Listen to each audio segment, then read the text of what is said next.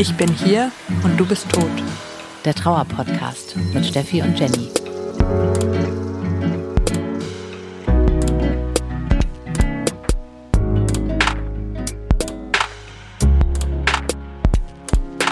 Herzlich willkommen im Club, in dem ihr niemals sein wolltet. Wir sind Jenny und Steffi.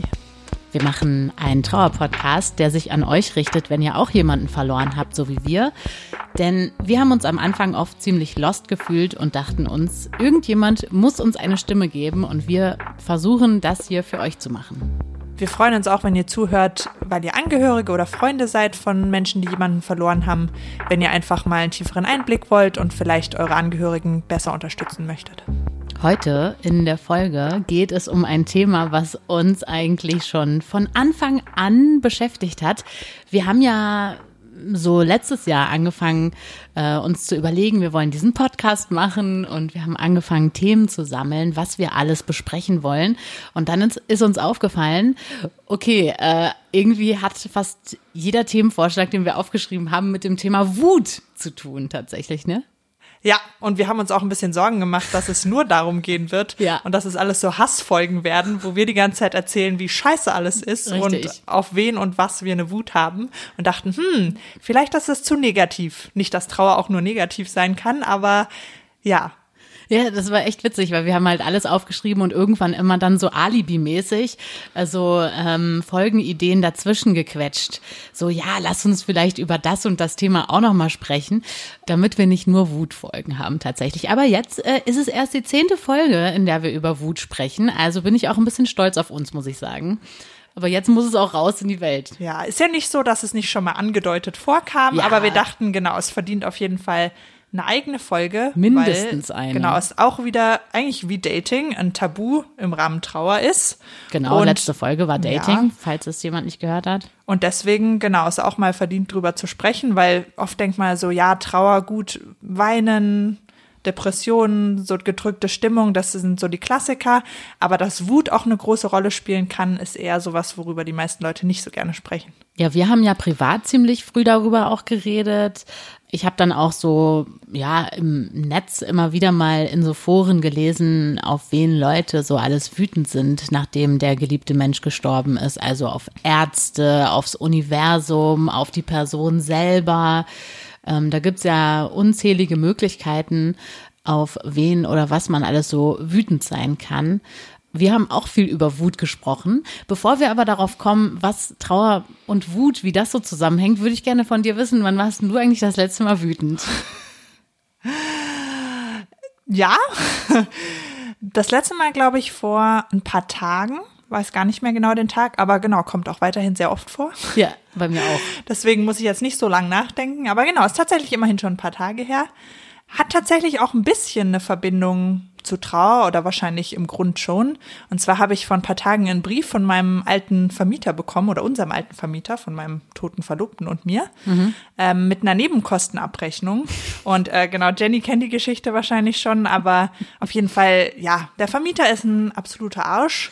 Und im Endeffekt war es so, als ich ausgezogen bin, nachdem mein Verlobter gestorben ist, hat er ein Riesendrama gemacht und hat 500 Euro von der Kaution einbehalten, weil da ein Mini-Fleck irgendwie auf den Terrassenfliesen war und irgendwo an der Wand. Und ja, und hat dann noch, als ich dann sprachlos war und auch ja sehr viel Geld für den Umzug und alleine die Miete zu bezahlen ausgeben musste und eigentlich nicht unbedingt 500 Euro übrig hatte und deswegen gesagt habe, naja, ob das sein Ernst ist, meinte er dann nur sowas wie, naja, ähm, dein toter Freund hätte auch nicht gewollt, dass wir uns jetzt streiten, wo ich so einen Hass damals hatte schon mit, was fällt dem ein, überhaupt meinen Freund in Zu erwähnen. Ja, zu erwähnen und dann auch noch behaupten, was er gewollt hätte. Der ihn übrigens auch gehasst hätte dafür, dass er das so Natürlich. abzieht. Aber naja, auf jeden Fall kam jetzt wieder diese Nebenkostenabrechnung, wo nochmal aufgeführt wurde, weswegen er auch unter anderem Geld einbehalten hat. Und da habe ich mich direkt wieder zurückkatapultiert gefühlt in diese Phase des Umzugs. Und ja, es war traumhaft. Ja, es ist einfach schön. Es ist einfach schön, den Briefkasten zu öffnen und man denkt sich, danke dafür. Also ich kann deine Wut absolut verstehen. Äh, wie gesagt, die Geschichte kannte ich ja auch schon, aber es ist schön, dass man dann einfach nochmal dran erinnert wird. So, hey, guck mal. Ja, Sachen sind nie abgeschlossen. Nee. lustigerweise, wo du das gerade sagst, ist mir eingefallen, dass äh, mein Freund ähm, neulich auch noch mal Post bekommen hat, wo ich auch dachte so, äh, das ist auch ungeil. Ähm, es wird jetzt gewählt in der Stadt, in der ich lebe, mh, Bürgermeisterwahl und mein Freund hat Wahlunterlagen bekommen. Super strange ist, weil okay. eigentlich die Stadt weiß, natürlich, die dass haben er ja die gestorben, ja. Richtig. Und dann schicken sie dir Wahlunterlagen Mhm. nach Hause. Ähm, ja, fand ich auch ungeil. Hat mich auch wütend gemacht. War das das letzte Mal bei dir? Nee, das letzte Mal war vorgestern. Das war also pf, Wut ist eigentlich ständig hier und immer äh, präsent. Was würdest du denn sagen, wie fühlt sich für dich Wut an? Ich würde sagen, was Wut auf jeden Fall ausmacht, ist im Gegensatz zu zum Beispiel Trauer, was ja eher so ein bisschen, ja, eher so was Sanftes irgendwo ist. Also, nee, ist es sanft? Keine Ahnung. Aber Wut ist auf jeden Fall eine Emotion, die total so krass aus einem rausbricht. Es ist ein kraftvolles Gefühl. Manchmal kommt es auch überraschend.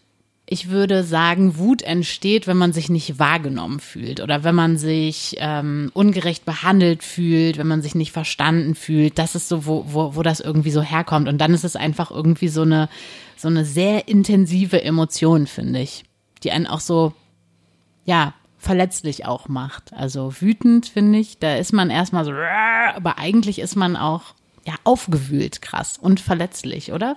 Ja, und es gibt ja auch nichts, wohin man dann kann mit der Wut. Also, ja, ich fand es interessant, dass du gesagt hast, genau, dass es was mit Ungerechtigkeit zu tun hat. Das ist, glaube ich, für mich auch das Zentrale, dass Wut immer so entsteht, wenn ich das Gefühl habe, es ist irgendwas ungerecht.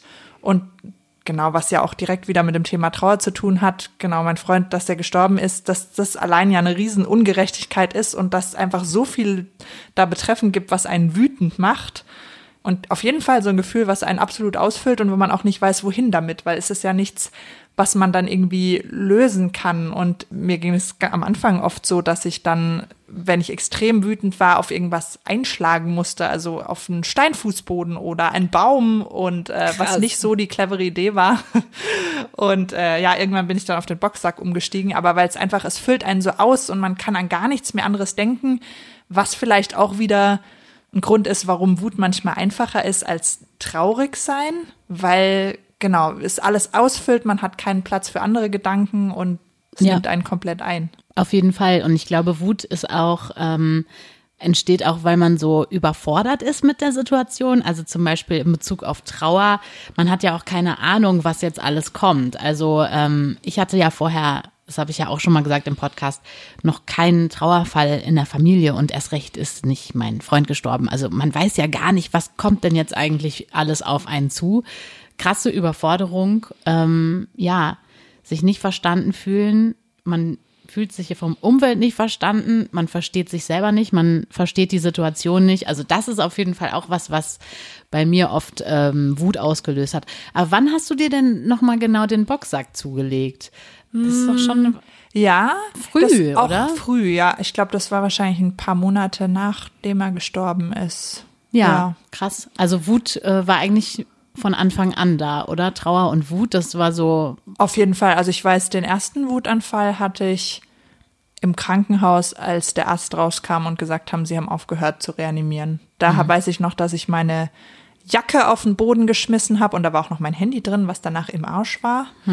Und weil ich einfach so wütend war auf alles, auf mich, auf das Universum, auf, ja, weil es einfach, ja, so unfassbar ungerecht war und das kam bei mir definitiv vor, traurig sein. So, das war wahrscheinlich, ja, eigentlich mein erster Impuls, dass ich so unglaublich wütend war auf das beschissene Universum. Bei mir war das, glaube ich, auch so mein Thema eins, das Universum, weil stimmt, ja, ja. wahrscheinlich aus, ne, aus Hilflosigkeit, weil man ja oft gar nichts so Spezielles hat, worauf man wütend sein kann, weil es ja oft nicht jetzt einen, den einen Grund gibt oder oft, es gibt ja eigentlich überhaupt keinen Grund und dann weiß man gar nicht, worauf man wütend sein muss. Und eben manchmal projiziert man es dann eben auf andere Leute oder eben auf sich selbst, was ja auch ein ganz schwieriges Thema ist, gerade wenn es dann um Schuld geht, was ja vielleicht auch wieder eine Folge für sich ist, dass man auf sich selbst eine extreme Wut hat, was finde ich zu den schwierigsten Formen von Wut gehört.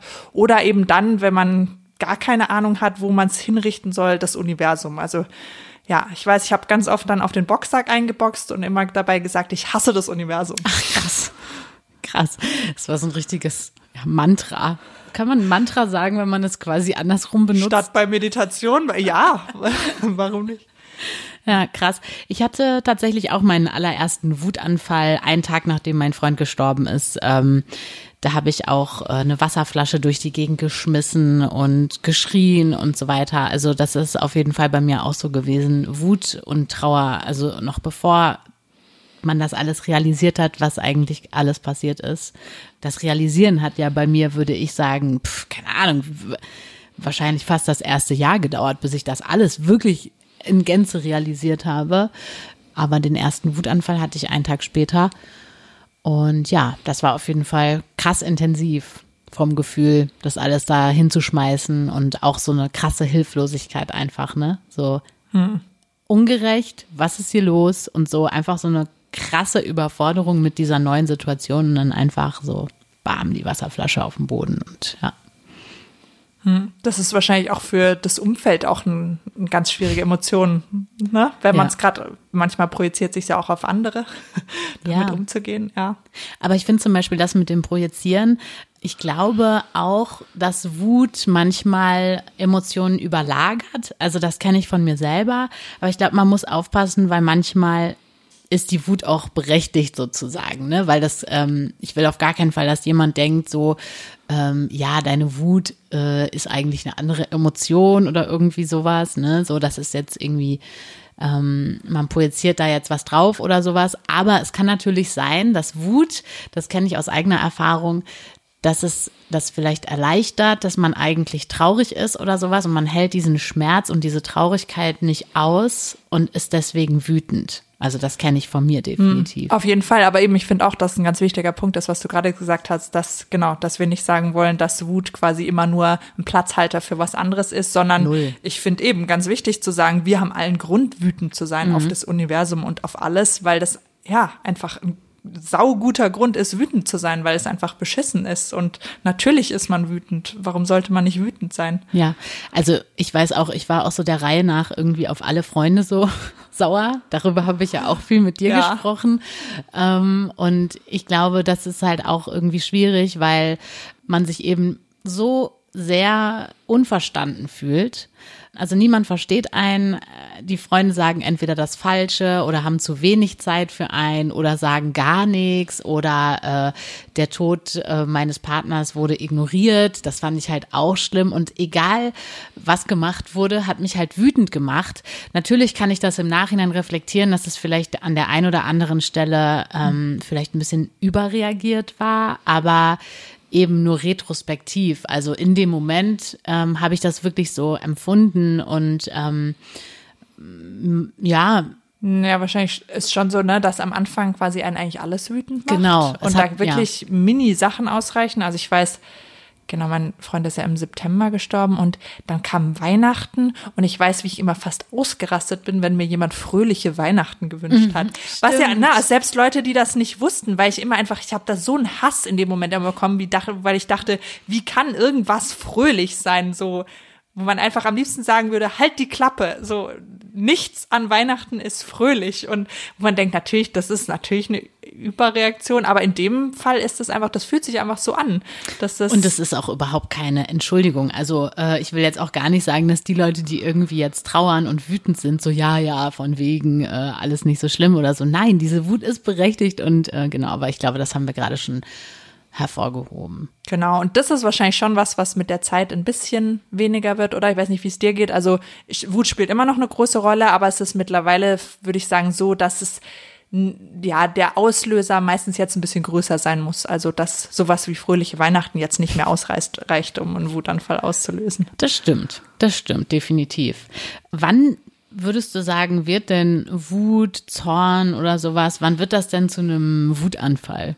Also muss ich da irgendwie ganz viel anstauen oder wird das immer zum Wutanfall oder was ist überhaupt ein Wutanfall?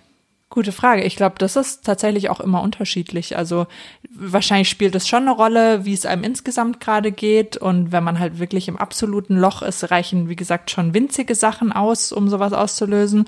Und wenn man gerade an einem ganz guten Platz ist, dann braucht es vielleicht mehr. Aber generell würde ich sagen, kann, kann das jederzeit unvorbereitet passieren.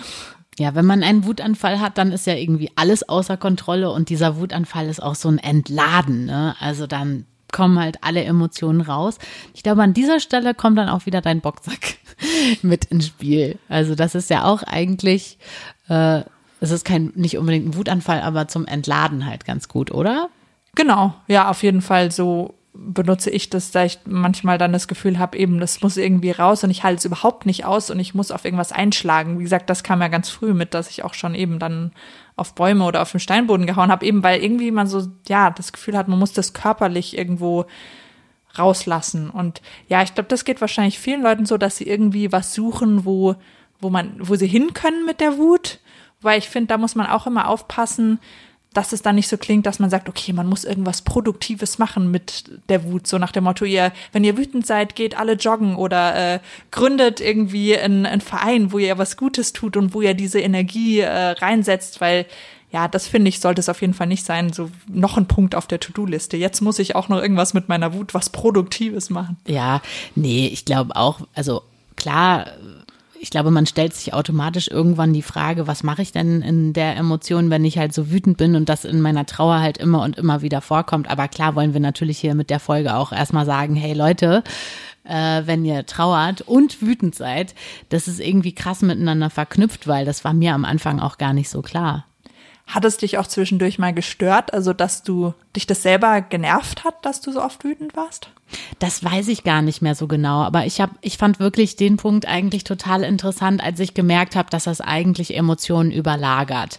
Also, dass ich das Gefühl hatte, ich bin wütend, weil ich eigentlich traurig bin. Also traurig, alles ist in Scherben große, große Verletzlichkeit, große, großer Schmerz, große Traurigkeit. Und um das, äh, weil ich das nicht mehr aushalten konnte, war ich wütend. Also das mhm. habe ich irgendwann festgestellt. Das fand ich eigentlich so, so einen krassen Aha-Moment. So, dass das hinter der Wut stecken kann und dass manchmal, wenn man dann eben wütend ist und diese Wut dann irgendwie auch so auslebt und diese Emotionen dann so raus äh, ähm, äh, die dann auch so rauslässt und so, dass man danach sich auch voll leer fühlt irgendwie. Ja, das stimmt. Was machst du denn, wenn du wütend bist? Ohne Boxsack. Mm, ich bin ja so ein Konfrontationsmensch. Du sprichst die Leute dann direkt drauf an, auf die du wütend bist. Sehr mutig. Das mache ich zum Beispiel meistens nicht. Ja, also leider mache ich das meistens.